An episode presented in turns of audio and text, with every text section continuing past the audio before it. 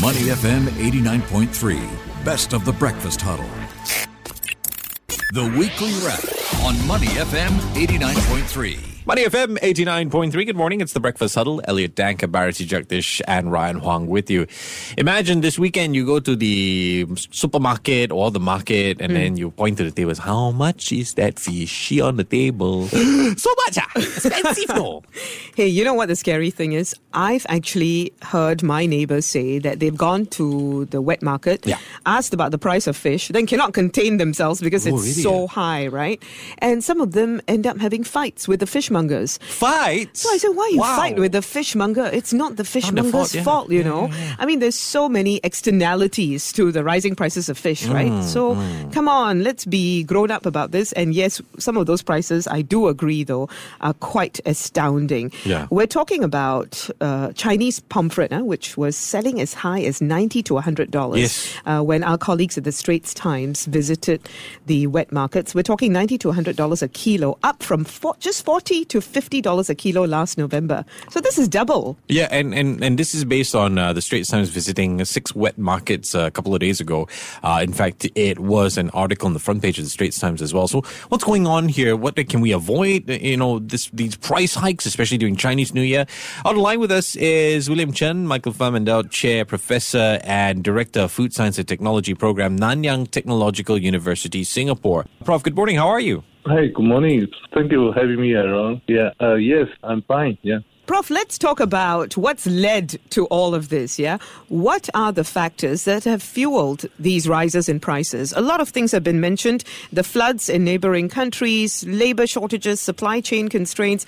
Can you crystallize all of this for us? Well, this is a very important issue for most consumers, I guess. And uh, uh, well, this price hike we have seen it in the past years uh, during Chinese before Chinese New Year and other festive seasons, but.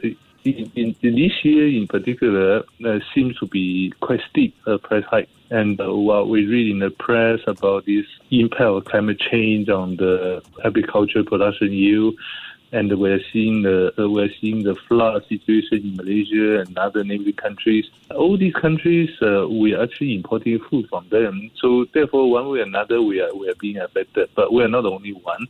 And uh, well, with this growth in the world population and the increased demand for food.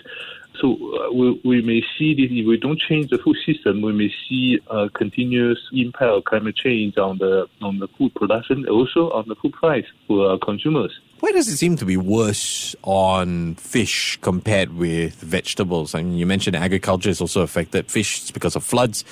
Why? Well, because if you know uh, that the, the number of factors. First is the we, we know that there's a lot of uh, demand for fish and uh, seafood. So there's a tendency to overfishing that we have read in the media. But another factor that uh, we need to take to take into consideration into consideration is actually the COVID nineteen pandemic, uh, which uh, limit the the movement of uh, not just uh, uh, labor but also the the movement of the, the food along the supply chain. Mm. I'm just looking at how the business owners are reacting to all of this. And according to that Straits Times report, some of them said that, oh, you know, we've decided to absorb some of the increases. Should they really be doing this? I mean, this is the real cost of the produce, this is the real cost of the vegetables.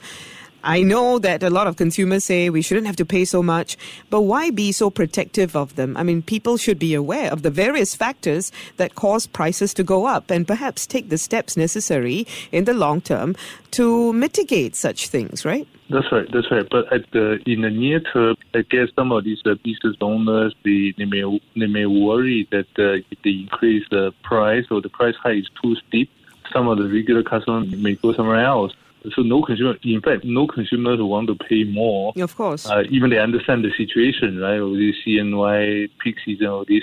yeah, but uh, is it example- wise to be protecting consumers like that? Surely the business owners will be affected in the medium to long term, right? Yeah, well, so that is a dynamic situation. For example, if, if we talk about a business owner, the profit margin is uh, reasonable enough to absorb the price hike, then they may they may buy the bullet and then absorb the price hike during the peak season. So to keep the same crowd of regular customers, but sometimes if it's uh, really uh, not cannot offset the price hike, then it may not make a lot of business sense. But then again, if you look at the oh, throughout the year, maybe one two weeks uh, absorbing the, the price hike may not be so painful. Yeah, mm, it is a problem that's been escalating as the years have gone by. Perhaps made more apparent by COVID. Prof, here in Singapore, we have this whole thirty by twenty thirty plan or thirty by thirty plan. Yeah, I yeah. want to put this on the spot. I know it's just based on academic theory, but do you, do you think that's going to help the situation in your opinion? Are we on track? Well, certainly. Well, when we talk about 30 by 30, I think one important factor is not the 30% of co- how much we can produce, rather the nutrition requirements. So here is uh, actually, so we are slowly moving away from how much we eat, rather how well we eat. Mm. So that's more, that I think that is uh, in long run is uh, more beneficial for, for not just for Singapore, but the whole world. So mm, that mm. uh, we, we emphasize on, on the quality over quantity. Uh, and so uh, this is a very dynamic, you know, if you produce high quality of vegetables or some other alternative foods, then that will compensate the, the lag in quantity, which is an important factor because we, as a country, small country, we import more than 90% of food from 170 countries. So the quality over quantity is actually beneficial for, for Singapore because we don't have much land to produce uh, much of the food. So humans are just greedier. Means 30 by 30 we have less fat people. No, not true. Maybe. well, well, that, that I think uh, uh, improving overall, overall consumer health and uh, enhance the food system using technology. This is a part and parcel of the 30 by 30 goal. Yeah. Yeah, so we're seeing quite uh, an exponential growth in the agri tech sector, for example. Yeah. But you see, if we look at a crisis situation, Local farms were also affected, right, in the past couple of years due to lockdowns, due to border yeah. restrictions, and various other yeah. things. So, what is what exactly within the farming sector is resilient? Resilient even in the face of a crisis like COVID? Well, uh, this is a very uh, a good question. In fact, uh, when we talk about farming practice in Singapore, we talk about urban farming. Urban farming can be actually quite different from the traditional farming in the sense that by itself is already more resilient to climate change because we're talking about indoor, uh, you know, underground and land-based agriculture, all these kind of uh, farming activities. And when we talk about, for example, this uh, indoor farming, the vegetables, we, we may not even need the soil, right? So, the, so therefore, the agri input like fertilizer, all this may, may, may be less of a concern. And being a, a, a city state, urban farming, and the uh, food supply chain is also uh, quite different from the traditional, you know, the what, what we have been seeing, the linear supply chain model, which drives this the linear economy and generate a wastage along the way. So uh, in the urban setting, when we talk about Singapore's uh, food system, we are more and more emphasizing on the circular model. Circular, we call it food circular economy. So, with the aim is to generate as little waste as possible. So everything would be channeled back to the food system, therefore enhancing the efficiency and making more resilient to external factors like the climate change or COVID 19 pandemic. Mm. Mm. I love it. You know, at the end of the day, science is here to save the day. Uh, thank you so much. We've been speaking with William Chen, Michael Fam, Endowed Chair, Professor and Director of Food Science and Technology Program at Nanyang Technological University, Singapore. Uh, Prof, thank you for your time. You take care, stay safe, and Happy New thank Year in advance. Happy New Year. Happy New Year, both of you. Thank you. To listen to more great interviews, download our podcasts at moneyfm893.sg or download our audio app. That's A W E D I O.